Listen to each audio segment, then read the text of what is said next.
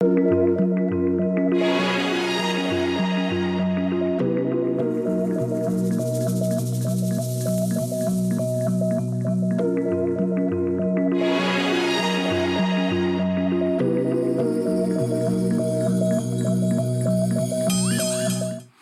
Bonjour et merci de nous retrouver pour la foi prise au mot.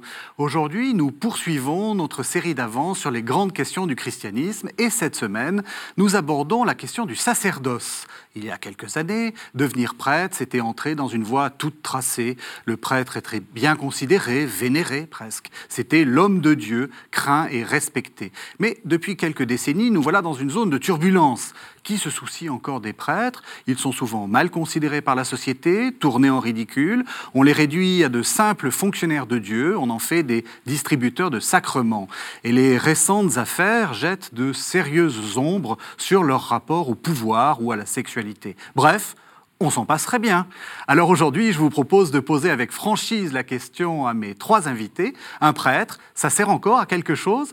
Mes trois invités sont Monseigneur Yves Le Sceau, bonsoir. Bonsoir. Vous êtes l'évêque du Mans et je dois dire, vous êtes aussi le président du conseil éditorial de KTO. Et donc pour les 20 ans, c'est une bonne chose que vous soyez là. C'est ça. Voilà, vous pouvez dire bon anniversaire à nos Ah. téléspectateurs. Voilà, ou à la télé. Ou à la bon télé. anniversaire.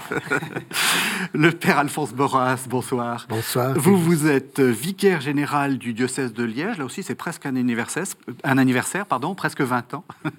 Et vous êtes professeur émérite à l'Université catholique de Louvain. C'est bien ça. Et dont Paul Préau, bonsoir. Bonsoir. Vous, vous êtes le modérateur général de la communauté Saint-Martin. Modérateur général, vous êtes le chef? C'est ça, c'est le responsable de la communauté. Et pourquoi modérateur?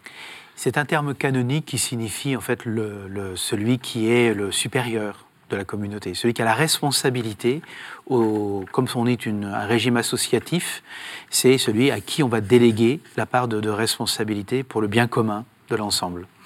Alors, euh, j'ai commencé un peu euh, de manière provocatrice, hein, c'était volontaire.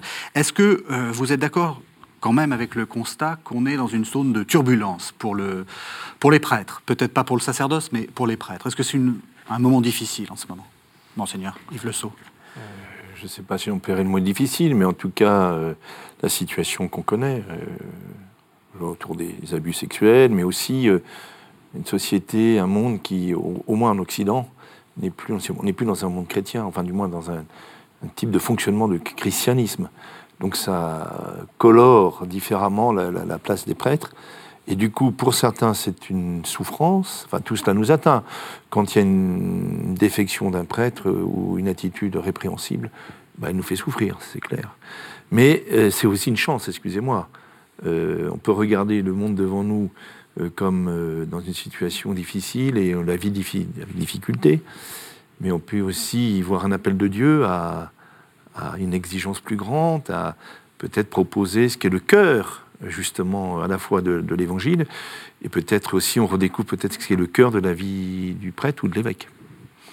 Est-ce que vous êtes d'accord? Père Alphonse Borras Oui, je rejoins volontiers Monseigneur Le Sceau concernant l'évolution de, de nos églises locales en, en Occident.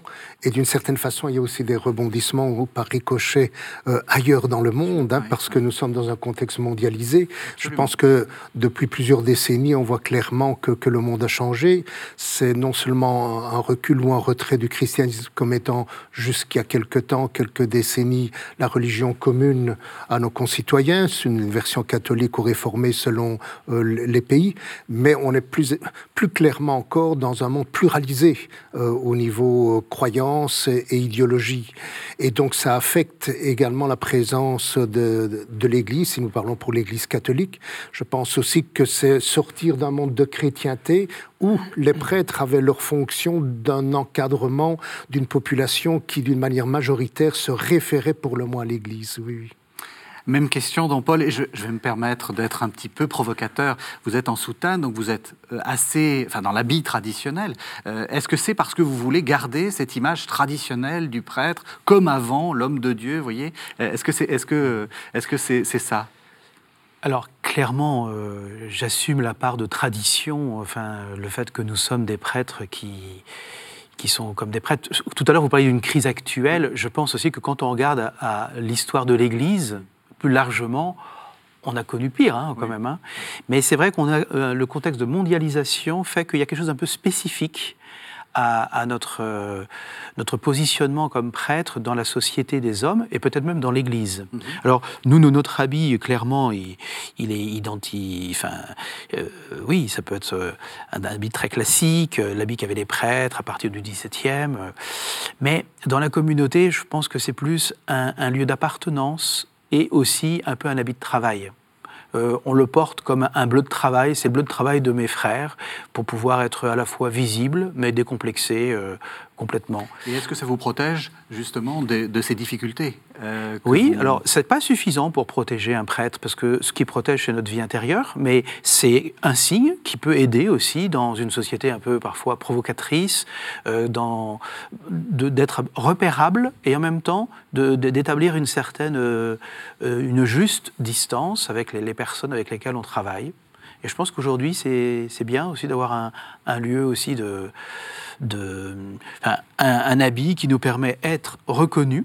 moi, je, vois, je, voyage beaucoup. Euh, euh, les, tout de suite, les gens nous repèrent. Mais en même temps, je reconnais que ce n'est pas toujours le cas. récemment, euh, quelqu'un m'a demandé si j'étais avocat.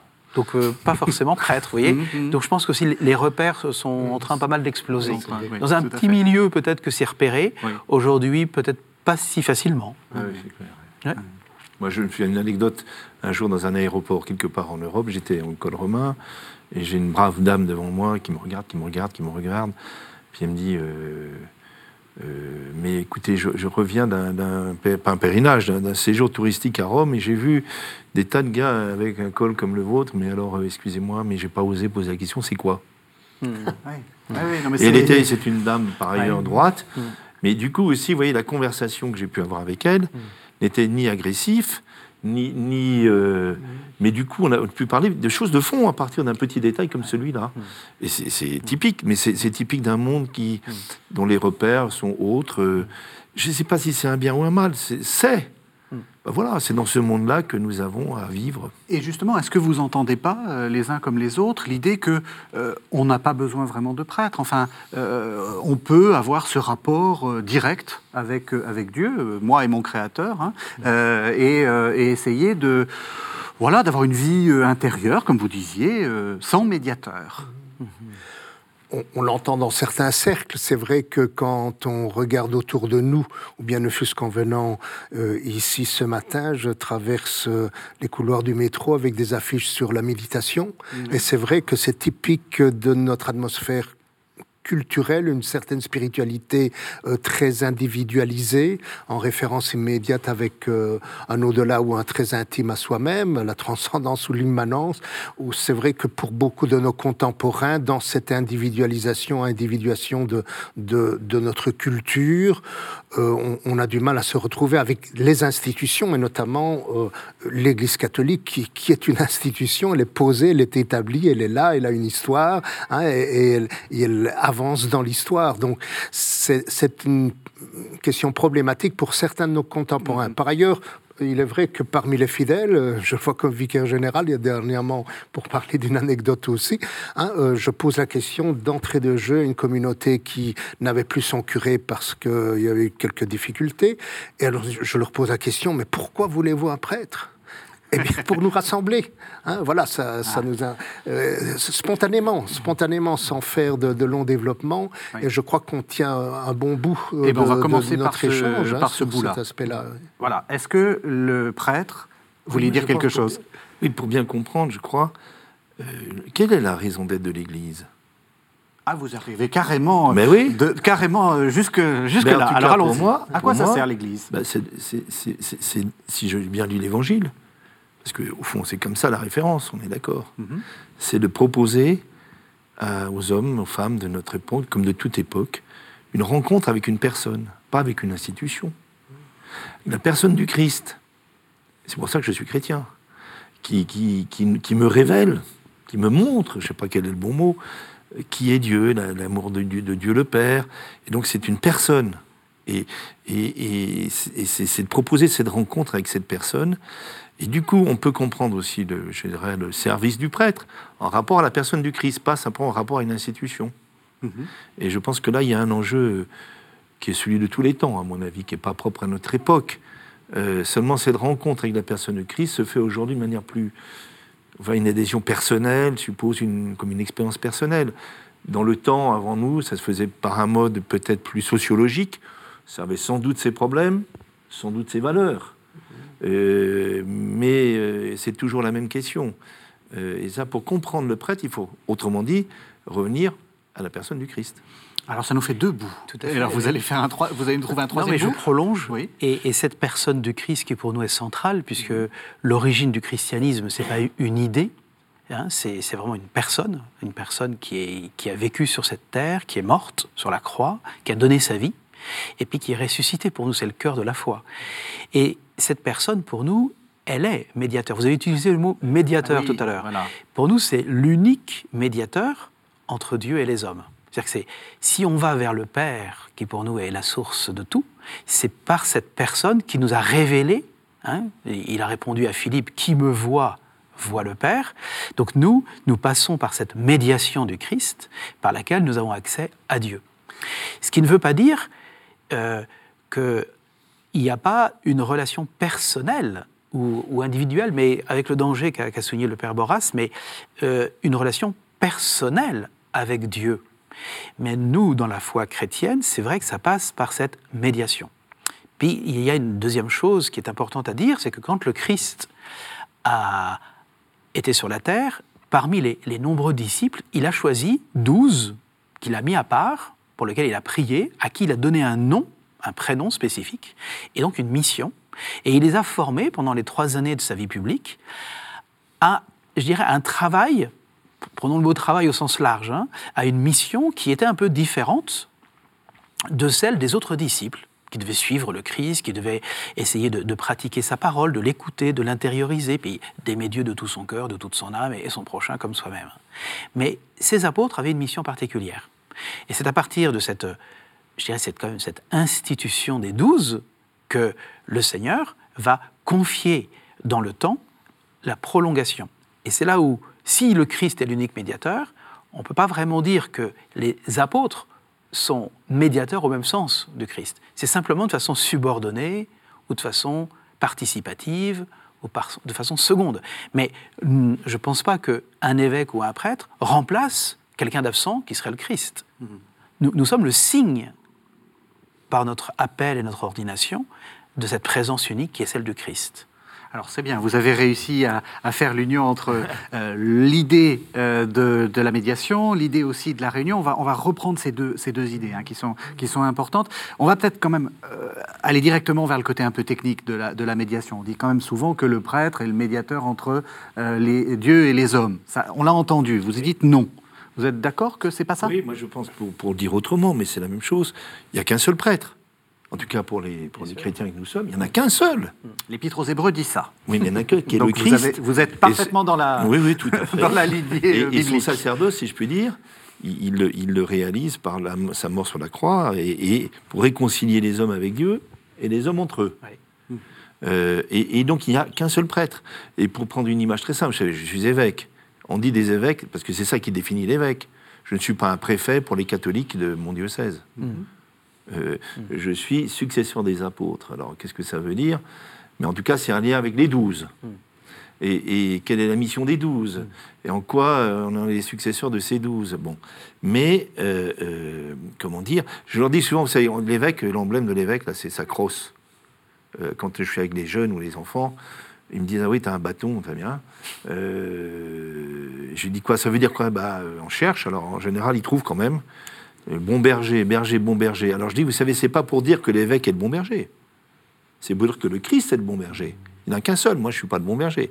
Mais par mon service, par la mission que j'ai reçue, par l'ordination, euh, je, par mon humble service, je dois rendre présent ce bon berger dont l'Église a besoin, dont le peuple a besoin.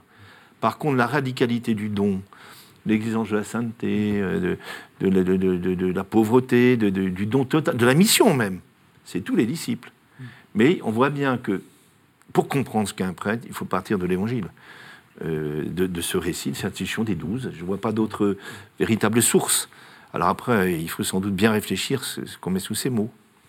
Ce qui est important pour nous, je pense, c'est mmh. que le prêtre n'est pas une émanation de la communauté. C'est pas le prêtre, c'est pas la communauté qui se donne les prêtres dont elle a besoin. Ce qui est très important pour nous, c'est que les prêtres viennent du Christ. C'est vous, c'est moi qui vous ai choisi dans cette, cette parole de Saint Jean pour que vous alliez, que vous, etc. Mais pourquoi c'est le Christ qui appelle certains disciples pour les mettre à part, non pas pour les séparer, mais pour mettre à part, et pour leur donner cette mission, pour, pour que la communauté dans son ensemble, c'est-à-dire l'Église, ne se rassemble pas par elle-même. Elle se rassemble par celui qui est l'unique pasteur, l'unique prêtre de, de, la Nouvelle Alliance pour nous. voyez? Et si le Christ choisit encore aujourd'hui certainement, 21e siècle, vous avez très bien planté le décor avec les difficultés, etc. Mais je pense qu'au moment des, persécutions, euh, dans toute l'histoire de l'Église, il y a eu des moments où être évêque, être prêtre, euh, être diacre, c'était pas non plus euh, très rose. Hein. Hmm. C'était difficile. Le contexte était différent. Mais ce que je vois, c'est que toujours le Christ continue d'appeler. En tout cas, moi, je suis témoin de ça aujourd'hui, y compris dans ma communauté, des jeunes qui n'ont pas la même histoire, qui n'ont pas le même milieu, qui n'ont même pas la même histoire de foi, mais continue d'appeler. On dirait que le doigt de Dieu est là, l'Esprit Saint. Il est là pour dire je, te veux, je te veux pour le service. Toi, acceptes-tu? Tout l'enjeu du séminaire, c'est ça en fait. Hein. Mais c'est d'abord, c'est ce que exprimait Monseigneur, c'est une relation personnelle avec le Christ, qui est vivant.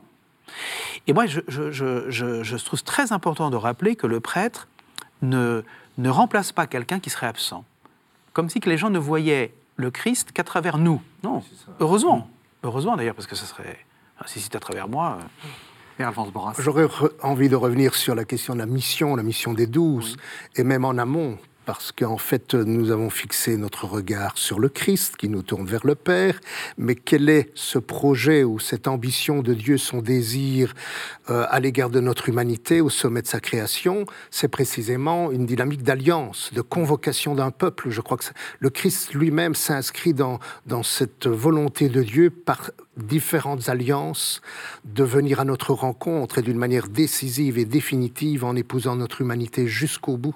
Donc je pense que c'est important de l'inscrire dans, dans la mission de l'Église qui est comme ce signe, ce peuple aux allures d'un petit troupeau, dit Lumen Gentium numéro 7, hein, que, Dieu convoque pour faire signe à toute l'humanité de son ambition et de son projet avec elle. Alors, c'est à l'intérieur de cette mission qu'il faut inscrire bien sûr les douze. Il choisit douze parmi ses disciples pour signifier que c'est les douze tribus d'Israël et par elles toute l'humanité.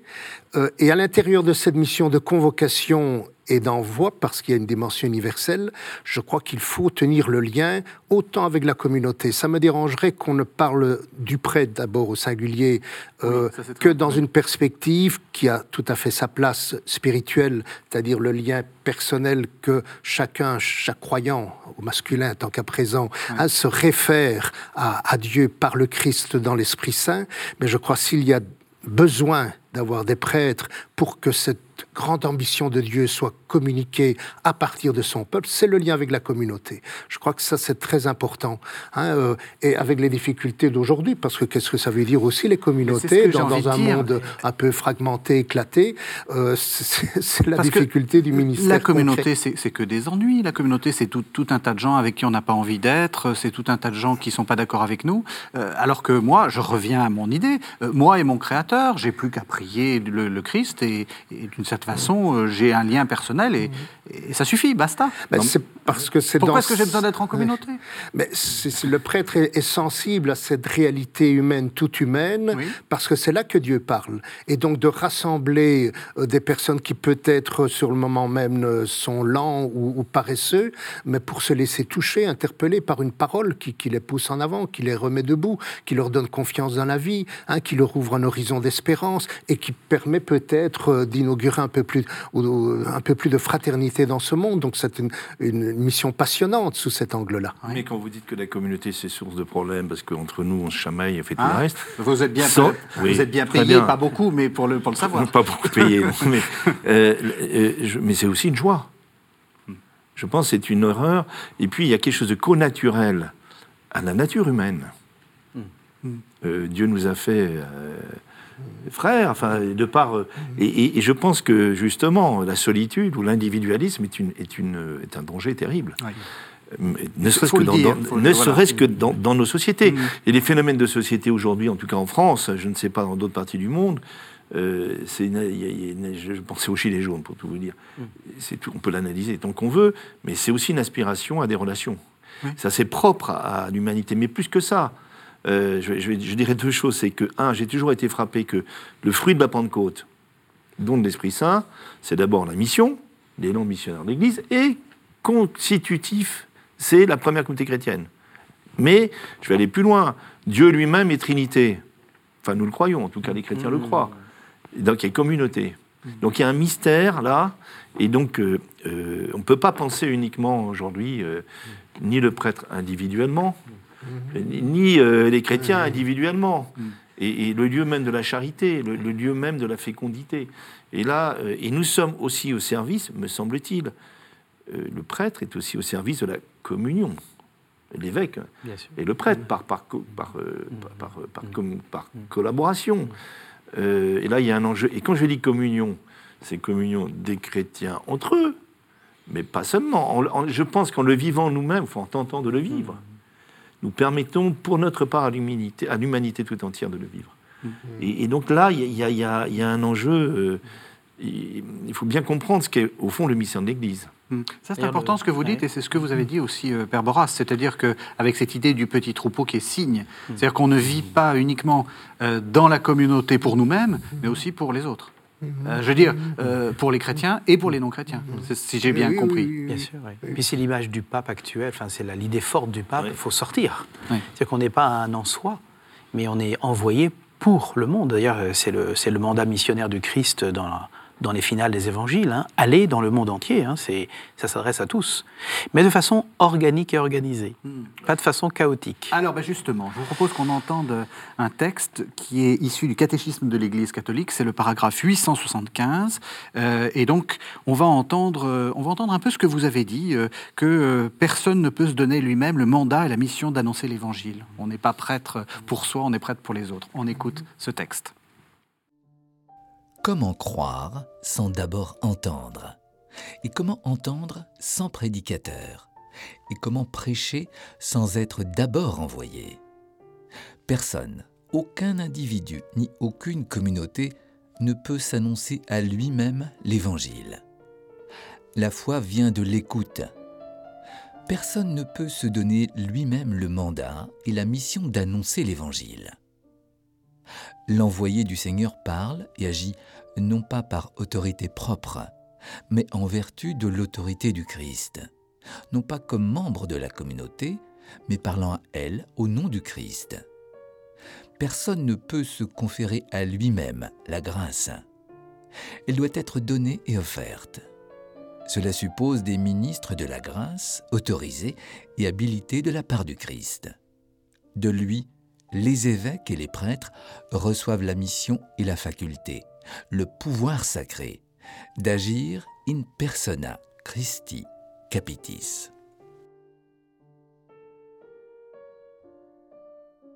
Voilà, alors il y a plusieurs, euh, plusieurs choses hein, dans, ce, dans, dans ce texte. J'aimerais qu'on revienne euh, sur la dernière expression en latin, in persona Christi Capitis, euh, à la place, en, personne du, de la tête du Christ, de la, du chef du Christ. Qu'est-ce qu'il faut comprendre? Est-ce que ça veut dire que le, le, l'évêque et le prêtre agit comme le Christ? Oh. je pense qu'il faut, il faut, revenir à ce que, ce, que a souligné tout à l'heure Monsignor Le Sceau, c'est-à-dire à la, à la personne même de Jésus. Quand on dit qu'il est euh, la tête de l'Église, euh, on ne dit pas qu'il est dans un pouvoir de dominateur par rapport à un dominé qui serait l'épouse, l'Église. Mm-hmm. Mais on dit qu'il est dans un rapport de principe. C'est lui qui est la source, le principe de toute, de, toute grâce. C'est de lui que vient notre relation au Père, c'est de lui que vient la réconciliation. Hein. Et aussi, ça a été souligné par le Père Boras, quand on voit au chapitre 11 de Saint Jean, le verset 52, il est mort pour l'unité euh, des, enfants dispersés. Donc un travail aussi de, de rassemblement. Et l'évêque, comme le prêtre, n'a pas leur raison d'être par eux-mêmes. Ils sont le sacrement de cette médiation du Christ. Donc forcément, par l'appel, mais aussi par l'ordination, donc par la consécration, par l'onction de l'Esprit Saint qu'ils reçoivent dans l'ordination, ils sont configurés au Christ dans leur être, avant d'être dans la mission, dans leur être, pour être euh, euh, ce sacrement de cette autorité mais au sens euh, noble. Le, mot est un peu galvaudé, hein, donc, euh, et le mot peut être un peu reçu difficilement. Surtout en ce moment où Bien on, a parlé de, difficultés ou de, conflits avec l'autorité, enfin, de mal, euh, abus de pouvoir, etc. Donc, Par exemple, dans le texte qu'on a entendu du catéchisme, on parle de pouvoir sacré, mais il faut, ça, peut être inaudible aujourd'hui. Ah inaudible. Ça fait très peur. Et c'est pour ça qu'il faut, à mon avis, redéfinir les mots sur autorité, pouvoir sacré, qu'est-ce que ça signifie? Et moi, je pense qu'une des façons de le faire, c'est de nous rappeler la finalité, le but de cela. Et le but, c'est l'édification. Et Saint Paul dit dans la deuxième aux Corinthiens, au chapitre 10, le, pouvoir et l'autorité que j'ai reçus n'est pas un pouvoir pour détruire, mais pour édifier et construire. Et à mon avis, ça, euh, ça peut parler. Mhm. On n'est pas là pour. Euh, c'est pas un pouvoir de discrimination, c'est pas un pouvoir de séparation. C'est un pouvoir qui est vraiment au service de cette unité dans l'amour. Mhm. Voilà. Le prêtre, en dehors de ça, n'a pas de pouvoir. Vous êtes d'accord, Père Boras euh, Comment vous exercez moi, je votre, suis, euh, votre autorité très sacrée critique par rapport à, à l'utilisation que je considère unilatérale dans bien des discours euh, pastoraux ou magistériels de l'expression in persona Christi. Mhm. Je crois qu'on oublie d'abord que ce n'est pas une, une, expression, une formule traditionnelle, elle remonte tout au plus au XIIe, XIIIe siècle, et que son enracinement, son Sitz im Leben, s'inscrit dans la célébration de l'Eucharistie, donc de la présidence de la communauté, qui fait même du seul et unique sacrifice qui nous remet en grâce avec Dieu. Mm. Et par le ministère du prêtre, devient son propre sacrifice. Nous rentrons dans le sacrifice du Christ, dans l'action eucharistique. Et je crois qu'en resituant dans son enracinement eucharistique et donc sacerdotal par rapport au seul et unique prêtre, il, il ne faut jamais oublier que l'in persona Christi, dans ce sens strict, est toujours corrélé, toujours en relation étroite avec une personne ecclésiée. Regardons comment nous célébrons, comment célèbrent les pasteurs, évêques et prêtres. Ils célèbrent à la première personne euh, du pluriel, ce n'est pas un nous majestatif, mais ils sont en quelque sorte dans le rôle, parce qu'une persona, c'est dans le rôle. Persona, hein, c'est le, sens... C'est dans le rôle du Christ, dans le rôle de l'Église, c'est-à-dire de l'Assemblée, mais qui est en même temps déjà le corps ecclésial du Christ. Donc on ne peut pas couper au couteau comme s'il y avait le Christ d'un côté et l'Église qui serait tout à fait euh, indépendante de cette réalité du Christ une des présences majeures, et la première, la fontale, je dirais, c'est l'Assemblée qui est le corps ecclésial du Christ. Donc à l'intérieur de cela, la célébration de l'Eucharistie se déploie toujours à la première personne du pluriel. Il est le porte-parole, en quelque sorte, du corps ecclésial qui, par Jésus avec lui en lui, se tourne vers le Père. Mais alors, le in persona Christi, dans ce sens strict de l'Eucharistie, ce qui est remarquable et donne beaucoup à penser, hein, pour moi c'est éblouissant, c'est le seul moment où il arrête de parler à la première personne euh, du, pluriel, hein, c'est pendant le récit donc un, un, écart, il prend écart comme le père de famille dans euh, les communautés juives raconte la Pâque, il raconte ce qui est l'événement fondateur, c'est-à-dire le don du Christ, hein, qui est déjà en quelque sorte anticipé, rendu présent dans la dernière scène et qui va être manifesté sur, sur la croix. Donc à ce moment-là, c'est le Christ qui se rend présent. C'est pour ça que je, euh, je trouve qu'abuser de, de l'expression une personne à Christi pour parler du prêtre en général est, un peu excessif. Et il faut le, relier à son ministère qui est dans le rôle de l'Église et surtout dans l'Eucharistie où c'est le Christ qui se rend présent. Je crois que ça, c'est... C'est intéressant ce que vous dites. Hein, cette idée... c'est un peu une vision un peu qui pourrait être un peu tridentine. Et je suis désolé de de le dire? Pourquoi? Parce que pour moi, justement, un des apports du Concile Vatican II, et en particulier du magistère post-conciliaire, c'était de dire que la, le, cette exousia en grec, c'est-à-dire, parce que le mot autorité, cette autorité, transmise par le Christ n'est pas que dans le domaine purement eucharistique ou sacramentel, où là, bien évidemment, c'est, mais c'est aussi dans le domaine de, l'annonce, de la parole, et aussi, et aussi dans le monus regendi, qui est, difficile. Alors le monus regendi, c'est d'ailleurs la, la, conduite de la communauté. Un évêque, il a autorité. Le pape, un évêque, les prêtres en tant que collaborateurs, donc au second degré, mais ont un rôle aussi dans la conduite. Mhm. Et je pense qu'on ne peut pas le réduire seulement dans l'acte purement liturgique. Ah non, je Non, pense non, que c'est pas ce qu'il disait. Je, je Ben- rappelais l'enracinement eucharistique de l'expression. Et à juste titre, le catéchisme euh, préfère l'expression nomine Christi.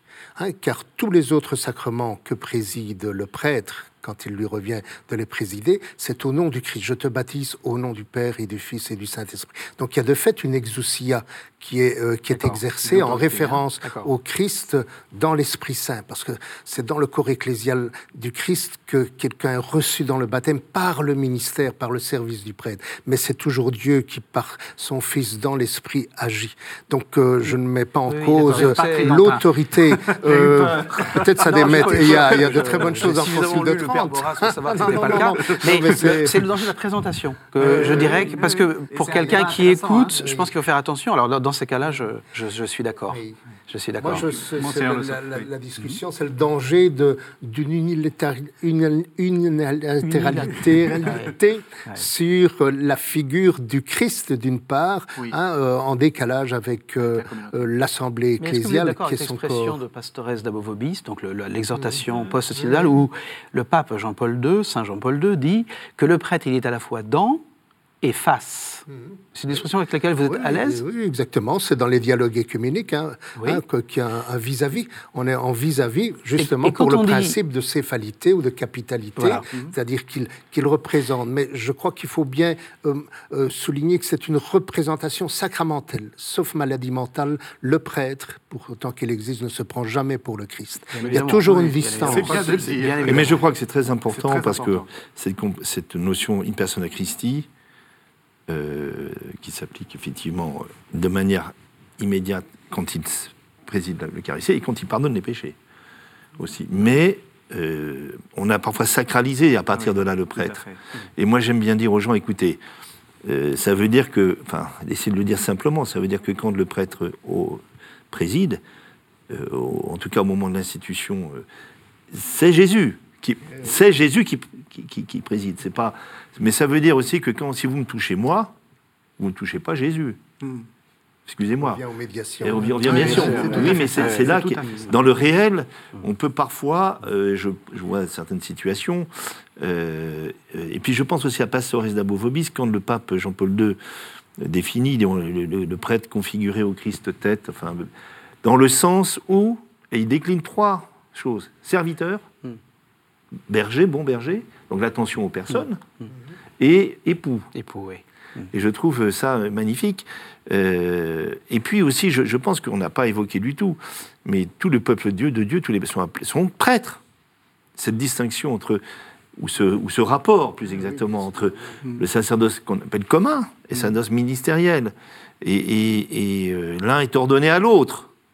Et Je, je crois que c'est chez Benoît XVI, que je- de mémoire, que j'ai lu cette expression. Il dit Ce n'est pas les paroissiens qui sont au service de la mission du prêtre, mais le prêtre qui est au service de la mission de- des chrétiens. Alors, pourquoi est-ce qu'on ne va pas jusqu'au bout de la logique en disant, moi, je sais pas, ce dimanche, là, je suis laïque, je, je la présiderais bien, cette Eucharistie?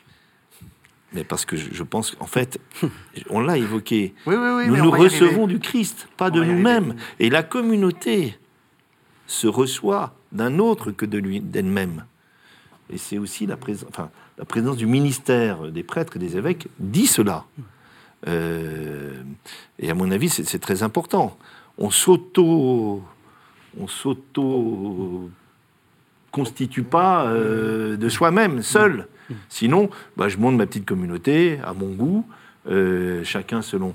Et au fond, à un moment, ça peut devenir une tyrannie. hein. C'est-à-dire qu'on est Ah, dans bah, le. devient, oui, À la rigueur, vous auriez, vous auriez le droit, Oui. en tant que droit individuel, Mhm. mais dans ces cas-là, vous n'êtes plus, j'irais, dans la pensée du Christ. Mais vous avez un droit tout à fait de le faire, Oui. de dire, bah, moi je veux aujourd'hui constituer mon église, je veux présider euh, une- une- un culte. Rien qu'une fois. hein, rien qu'une Oui, fois. mais vous avez le droit. mais là, ce qui, ce qui est important pour nous, c'est savoir est-ce que ce que l'on fait, on est dans, un, dans une conformité, une, une, une adéquation avec euh, la pensée de- du Christ. Et, et c'est là l'enjeu. D'où l'importance de l'écriture, d'où l'importance aussi de cette communauté vivante qui a porté l'écriture qu'on appelle la tradition, et puis aussi du guide de l'Esprit Saint, parce que l'Esprit Saint nous guide aussi euh, à travers les siècles. C'est ce que je crois, qu'aujourd'hui, le pape, les évêques en communion, etc., nous guident aujourd'hui dans une, euh, dans une réflexion euh, sur la, façon de, vivre. mais on voit bien, par exemple, tout à l'heure, vous parliez du rapport de l'Église au monde avec la difficulté. Euh, c'est sûr qu'aujourd'hui, la question de l'autorité, la question de la place de la femme, la question euh, même du prêtre, le prêtre euh, bah, n'est pas la même. Donc elle demande à, être peut-être les éléments de langage avec lesquels on va en parler. Mhm. Vous voyez, tout à l'heure, on parlait de la médiation. Je pense qu'aujourd'hui, c'est un terme qui est difficile à entendre. Parce qu'un un médiateur, il rend présent quelqu'un qui est absent. Mais ce n'est pas le cas du prêtre. Mhm. Parce que le Christ, il est vivant à son Église. Et c'est pour ça qu'il n'y a pas de dichotomie pour moi, de séparation entre le Christ et l'Église, bien évidemment. Mais il y a une antériorité du Christ. Il, est la source. Je vous propose qu'on fasse une seconde pause, cette fois-ci pour entendre euh, la question qu'on a posée au père Jean-Noël Doll. Jean-Noël Doll est le recteur du séminaire euh, de Toulon. On lui a demandé euh, à quoi sert un prêtre. Donc, on aura une quatrième, une quatrième voie pour répondre à la question. Et puis, comme il est formateur de, de séminaristes, qu'est-ce qui est essentiel actuellement à la formation d'un prêtre? On écoute le père Jean-Noël Doll.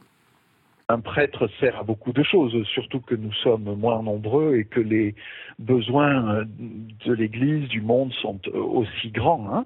Si on veut répartir suivant les trois fonctions du prêtre traditionnel, vous savez, la fonction d'enseignement, la fonction de gouvernement et la fonction de sanctification, ce qui me semble très important, c'est une forme de la fonction de gouvernement euh, qui est nouvelle pour le prêtre, qui consiste finalement à, aider les laïcs à euh, trouver euh, leur place dans l'Église, leur vocation dans l'Église, et à collaborer avec eux pour le bien du peuple de Dieu. Ça a toujours été la fonction du prêtre diocésain, évidemment. Hein. Nous savons que ça, fonction de sanctification consiste à sanctifier les autres, à les aider à grandir dans leur vocation. La forme actuelle, vous voyez, de d'éveilleurs de talent, d'éveilleurs de vocation et de recherche de personnes laïques avec qui il va pouvoir travailler hein, dans une synergie pour euh, le bien de la paroisse, pour le bien du diocèse, hein, pour le bien de l'Église dans sa généralité. Ça, c'est vraiment, me semble-t-il, une forme euh, tout à fait nouvelle. La ratio romaine hein, nous, invite à être attentifs aux quatre dimensions hein, que nous connaissons, la formation humaine, la formation spirituelle, la formation intellectuelle et la formation pastorale. Les quatre dimensions sont, on pourrait dire, également importantes. Mais j'insisterai sur l'importance de la formation humaine. Pourquoi? Parce que la formation humaine, c'est le socle des trois autres. Hein. C'est là-dessus, sur l'ampleur humaine, sur la stature humaine, que va pouvoir être greffée la grâce de l'ordination. Si le candidat n'a pas développé son humanité, une humanité équilibrée, euh, il y a fort à parier que la grâce de l'ordination ne fera pas grand-chose, ne, mordra pas. Hein. Négativement, on peut le voir en référence à tout ce qui se passe aujourd'hui, toutes ces affaires douloureuses auxquelles l'Église est, confrontée. Mais positivement, j'aurais à dire, en tant que responsable de séminaire, j'ai à être très vigilant sur la qualité de la formation humaine de mes séminaristes et la qualité de leurs vertus euh, humaines qu'ils peuvent développer tout au long des, sept ans de la formation. Hein, pour résumer ça, je dirais pour faire un prêtre, un bon prêtre, il faut d'abord être un homme. Pour faire un bon prêtre, il faut d'abord être un homme. Et puis cette jolie expression qui vient probablement de Peggy, la grâce ne mord pas si on n'est pas euh, déjà euh, un homme ou si on est déjà formé humainement. Est-ce que vous êtes d'accord? Je vous sens. Euh, vous êtes responsable de la formation, en fait. Oui, je, répondrai de deux manières. D'abord, il me semble que ce qui est central dans la formation, c'est la question de la liberté. Hmm. bien sûr, Dieu appelle librement qui il veut, selon des critères qui nous échappent. Au fond, il y a un mystère. Donc, que la personne ait le sentiment que Dieu l'appelle. Mais quand je formais des séminaristes, ils me demandaient, mes pères, est-ce que vous croyez que Dieu m'appelle? Est-ce que Dieu m'appelle? Je dis ça, j'en sais rien, honnêtement. Euh, par contre, euh, j'espère que vous, le pensez, sinon c'est pas la peine. Hein. Mm. Ceci étant dit, moi, ma question, c'est est-ce que votre réponse est libre? Mm. Et, et, c'est pas parce que ma psychologie me pousse à ça ou maman derrière dans le dos, enfin, toutes les raisons qu'une liberté peut être. Et donc, comment se mature une liberté? Ça, c'est une question complexe. il n'empêche qu'à mon avis, là, il y a un enjeu, il y a, il y a un jeu entre deux libertés dans une vocation, entre celle de Dieu, mais c'est vrai pour chacun d'entre nous, entre parenthèses. Et donc je pense à ça. Et d'autre part, je, dirais une autre chose. On m'a posé un jour une question dans un colloque en me disant, mais au fond, vous êtes l'évêque, c'est à vous que revient un moment, le moment d'appeler. Et quand il y a un doute sur quelqu'un, on est là. Hein, euh, alors, euh, bien sûr, les questions humaines, enfin tout ça, mais je me suis dit, au fond, est-ce que cet homme aime les gens? Pas au sens, est-ce qu'il est centré sur lui-même? Euh, il se cherche, il cherche quoi au fond? Ou est-ce qu'on pressent que c'est un homme qui veut, en tout cas, qui, est donné, qui est sensible à la souffrance des gens? Enfin, tout cela. Et à mon avis, c'est un critère parfois tout basique qu'il faut se poser. Oui, c'est une belle expression du Père Dole, éveilleur de talent. Oui, entre autres. C'est assez beau. Entre autres. Et euh, maintenant, il y a cet enjeu, à mon avis, de, maturation de la liberté, hmm. en réponse à, une liberté de Dieu qui appelle. C'est encore plus loin, je trouve, que éveilleur de talent. Oui, ce, que dit, ce que dit Monseigneur. Moi, c'est un critère essentiel aussi chez nous. Euh, aime-t-il les gens? Et quand il les aime, avec quel amour les aime-t-il parce que c'est la qualité de l'amour après. Mmh. Euh, parce que ça peut être un amour captatif et un amour euh, d'emprise. Et enfin, bon, c'est un peu différent. Je pense que la question de la liberté est vraiment au cœur de la nouvelle euh, réflexion qu'a toute l'Église actuellement sur la formation des, prêtres, parce qu'on a quand même, on est tous un peu blessés dans notre liberté. Il faut, avoir les yeux en face des trous. Hein. On est tous un peu fils de ce temps où on est un peu déboussolé, où on est un peu lié à des addictions. Enfin moi, le, marché des jeunes qui, viennent à la communauté, c'est un peu ça aussi. C'est des jeunes aussi qui sont cabossés par la vie. Donc comment euh, faire un beau chemin de liberté avec euh, l'aide de, professionnels des, psychologues, des, thérapeutes parfois, des, gens qui aident aussi à un épanouissement humain? La grâce de la vie intérieure aussi, d'une vie de prière. C'est-à-dire que je pense que euh, notre relation à Dieu, elle, est aussi euh, transformatrice de ce que je suis. Donc elle aide aussi à faire un vrai chemin. C'est pas vrai que pour les, séminaristes ou les prêtres, c'est vrai pour tout chrétien. Je pense que celui qui chemine avec le Seigneur, euh, qui regarde vers lui, sera sans trouble ni ombre au visage, dit le psaume. Donc bien évidemment, il y a quelque chose qui change quand on, on avance avec Dieu. Mais ça règle pas tout non plus d'un coup de baguette magique. Mm. C'est, c'est, vraiment une liberté. Vous pas du genre à dire euh, vous avez des problèmes psychologiques, priez, priez. Euh. Non, ça serait un peu, ça serait vraiment un peu. l'humanité. voilà, voilà. justement. Et il y a la liberté de Dieu, il y a la liberté de la personne, et puis il y a la liberté de l'Église aussi, et en particulier de ceux que l'évêque nomme comme formateurs pour pouvoir discerner. Et le Père Dole, il a une responsabilité. Mm. Il doit discerner dans son diocèse, au nom de l'évêque, euh, les, les, candidats avec euh, son équipe de formateurs qui sont aptes ou pas aptes. D'ailleurs, dans, dans, le moment de l'ordination, a-t-il, le candidat, a-t-il les, les talents ou les, les, aptitudes requises? Voilà.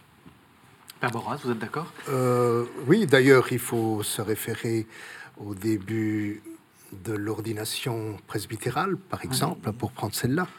Père, la Sainte Église vous présente euh, son fils ou ses fils.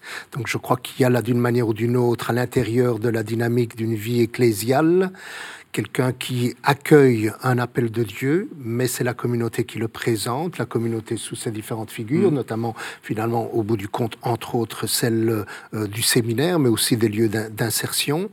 Croyez-vous s'il en est digne? Euh, dans le sens de pouvoir porter cet euh, appel qui vient euh, par la médiation de l'Église, mais qui vient par le Christ dans l'Esprit Saint au milieu de l'Église. Et, c'est à partir de là que l'évêque appelle. Donc je crois qu'il y a cette double rencontre. Et c'est important par ce biais également de souligner la dimension euh, ecclésiale ou référée à l'Église. Hein, euh. mm. J'aimais bien aussi au début de l'intervention du Père Dol euh, cette allusion au talent, éveilleur de talent, c'est Lumen Gentium 12b, c'est Apostolica Mactuositatem numéro 4d, c'est-à-dire l'attention au charisme. Mm. C'est un des rares passages dans Vatican II où on a une attention à l'action de l'Esprit Saint. Ça ne veut pas dire qu'il soit absent dans la réflexion et dans justement la maturation de la pensée du Concile, mais cette attention à l'action de l'Esprit Saint, le prêtre doit l'avoir dans la vie de sa communauté, parce qu'il n'en est pas le chef, on l'a dit, on l'a souligné, hein, il n'y a pas un rapport possessif ou, captatif, hein, on lui confie une communauté comme on confie un diocèse à un évêque, en sachant bien que c'est le Christ ressuscité qui est présent et qui agit par son esprit. Donc dans cette dynamique-là, je pense que euh, c'est très important que ceux que l'Église appelle au bout du compte après cet appel intérieur, hein, mais les deux vont ensemble, mais le décisif pour moi c'est l'appel de l'Église, c'est l'attention euh, du prêtre, sa capacité d'être attentif à, la, vie de la communauté comme étant le lieu où Dieu ne cesse pas d'agir, pour mm. autant qu'on l'écoute, qu'on l'accueille dans la prière et dans la vie telle qu'elle se déploie, hein, et qu'on soit disposé justement par sa grâce à y répondre. Monseigneur, euh, en préparant l'émission, vous m'avez dit euh, j'aimerais qu'on parle de la charité pastorale. Pour vous, c'est important. Oui, parce que je pense que le cœur, le moteur de la vie de l'évêque, normalement, et du prêtre. C'est ce que décrit très magnifiquement Jean-Paul II, d'ailleurs, dans le texte sur la formation des prêtres. C'est la charité pastorale qui est, première. Qu'est-ce que c'est que la charité pastorale? C'est euh, la charité du Christ à l'égard de, son du peuple, à l'égard des gens, de l'humanité. Et, ça veut dire que le prêtre, dans sa vie spirituelle, mais aussi dans sa structuration humaine, doit tendre à avoir les sentiments qui sont dans le Christ, à, mettre son humanité, alors euh, en adéquation autant que cela est possible avec ce qu'il comprend de cette charité du Christ pour l'humanité. Et, donc c'est le cœur, parce qu'on va, on va dire c'est l'Eucharistie, c'est bien sûr, ça l'est par conséquence du coup mais, je ne définirai pas d'abord. Euh, enfin, plus j'avance, plus je constate que cette, notion de charité du bon pasteur doit être euh, structurante, au fond, de, la vie du prêtre. Et, alors, ce que je me dire, vous savez, il y a ce qui se passe pendant la formation, mais au fond, il y a plus ce qui se passe après. Mmh. Et on n'a jamais fini d'entrer. Quand le prêtre est ordonné le jour de son ordination, le, soir même, bah, il est prêtre. Il, il, dit la messe, il préside l'Eucharistie. Fait, très bien. Mais en réalité, il doit le devenir. Il l'est, nous le croyons, et pourtant, parce que son humanité n'a jamais fini, et c'est pour ça qu'il y a des étapes. C'est pour ça qu'on parle de formation permanente du prêtre. Mais formation permanente, c'est pas simplement euh, des temps de stage, de cours, il le faut aussi, bien sûr. Mais c'est comment les maturations du temps et, je pense que. Et quand on parle de cléricalisme, alors d'abord il y a le cléricalisme, vous savez, c'est un rapport au pouvoir. Hein. On utilise un don pour se faire euh, valoir. valoir. Alors, mais c'est vrai chez, pas que chez les prêtres, hein, entre parenthèses, vous le savez bien. Mmh. Ça, c'est un problème qu'on se partage avec Dans l'université aussi, vous inquiétez pas. Dans l'université aussi et ailleurs. Ceci étant dit, chez le prêtre, ça prend les colorations qu'on connaît. Mmh. Mais c'est pas quelqu'un qui est pas assez prêtre ou qui est pas qui est pas qui est trop prêtre. C'est quelqu'un qui n'est pas assez. Tout à fait. Moi, je pense qu'il n'est pas assez, c'est-à-dire qu'il s'arrête en chemin. Mmh. Mmh. Mais si vous contemplez la manière dont le Christ, seul prêtre, exerce son sacerdoce, moi j'aime à dire, c'est le prêtre, le, Christ, il, est prêtre, ou il est berger le jour où il devient l'agneau immolé. Bah, vous savez, euh, c'est le chemin euh, qu'on tend. Euh, enfin, et, puis d'autre part, j'aimerais aussi dire que tout prêtre est d'abord appelé à la sainteté baptismale. Moi, je pense que c'est une bonne brebis qui fait un bon pasteur. Et si nous oublions ça, nous nous trompons. Et je me permets de dire aux jeunes prêtres chez moi, quand je vais dans la paroisse, euh, j'ai pas envie que les gens me disent d'abord ah c'est un bon prêtre. J'aimerais bien qu'ils me disent c'est un bon chrétien. Mmh. Euh, et, je crois que c'est cette combinaison. Mmh. Si nous oublions cette, euh, cette sainteté exigeante en commun à tous, à tous, à chacun d'entre nous, qui est vrai pour tous, tout chrétien, et eh ben ça nous garde dans cette dynamique, à mon avis. ça n'enlève rien à la, à la vocation, enfin au ministère du prêtre ou de l'évêque. Bien au contraire. Oui, Père Boras, vous dites... Ah, pardon. Euh, j'aime bien l'allusion à Saint-Augustin, la bonne brebis qui fait le, bon pasteur. J'ai pris en exergue cette citation de Saint-Augustin qui, montre bien le, rapport, la corrélation d'une certaine façon après la formation initiale, au-delà de l'ordination, ce sont nos communautés qui nous forment. Et donc dans la mesure où, avec notre capacité humaine, on, a cette euh, liberté bien sûr, mais aussi cette maturité pour se laisser enseigner par la communauté, où, où Dieu continue à agir par son esprit. Donc euh, les bonnes brebis font de bons pasteurs, hein, et vice-versa. Mhm. Euh, moi, je suis très sensible à cette dimension de charité pastorale, en particulier quand tu dis aimer les gens, et c'est aussi aimer toute personne humaine. Le danger, c'est de servir que sa communauté chrétienne. Mhm. Et, et ça, c'est un. La charité pastorale, par définition, elle est universelle. Parce que c'est la charité du Christ pour toute l'humanité, y compris de ceux qui n'ont pas la même religion, de ceux qui n'ont pas la même pensée que nous, les mêmes références euh, culturelles. Là, je vois, on, vient de fonder une communauté dans le, nord euh, parisien où, il y a une communauté musulmane très forte, une communauté juive très forte, une communauté euh, évangélique très forte. Et je pense que c'est notre rôle, d'ailleurs l'évêque nous l'a demandé, hein, d'aller aussi voir, d'aller rencontrer. Je pense que cette structure euh, dialogale, je pourrais dire, de, rencontre avec ces personnes, ça fait partie du ministère presbytéral. Et en cela, le, prêtre sert à quelque chose. Il sert à faire du lien social. Je pense souvent à ça, par exemple, dans la pastorale du mariage. Quand un prêtre prépare bien un couple, pas simplement en lui disant le kérigme, mais aussi en, en accompagnant les, les crises éventuelles, euh, les, les- les difficultés d'une relation. Je pense qu'il il fait un travail aussi pour la société des hommes, et pas seulement euh, pour sa boutique, pas seulement pour sa boutique. Et je pense que là, il y a une dimension plus large qu'on ne doit pas oublier de la mission du prêtre. Eh bien, merci. Euh, nous arrivons malheureusement à la fin de, à la fin de cette émission. Alors, pour aller plus loin, peut-être, euh, trois, trois livres euh, d'Alphonse euh, Borras aux éditions Médiaspol, Paroisse et famille. C'est un livre peut-être d'un mot, on a, il nous reste quelques secondes. Justement, euh, l'accent est mis sur la réciprocité dans l'accompagnement pastoral. Donc à la fois l'Église a quelque chose à partager à ceux qui se tournent encore vers elle, mais dans cette perspective d'une Église qui se fait conversation, Paul VI, hein, elle- a aussi à apprendre de notre humanité, Gaudium Spes 44. Et donc les gens d'aujourd'hui, dans leur situation familiale composée, recomposée, décomposée, apportent quelque chose à la vie de l'Église, et c'est cette interaction qui mérite une attention particulière au niveau pastoral. Et puis également un livre qu'on avait déjà montré la dernière fois que vous étiez venu, euh, Père Borras, Quand les prêtres viennent à manquer, c'est aussi aux éditions Médiaspol. Alors vous êtes aussi venu, euh, Don Paul, avec euh, le livre d'un membre de votre communauté, Louis-Hervé Guigny, Appelé à la joie, 20 questions euh, que, je me dois, que je me dois que tout chrétien doit se poser pour trouver sa vocation. Pardon, j'ai j'ai mal écrit les, les choses. C'est aux éditions MAM. Merci beaucoup à tous les trois. Merci de nous avoir suivis. Vous savez que vous pouvez retrouver cette émission sur le site internet de la chaîne www.ktotv.com. Et c'est gratuit, ce qui est plutôt rare dans notre société. Merci à tous et à la semaine prochaine.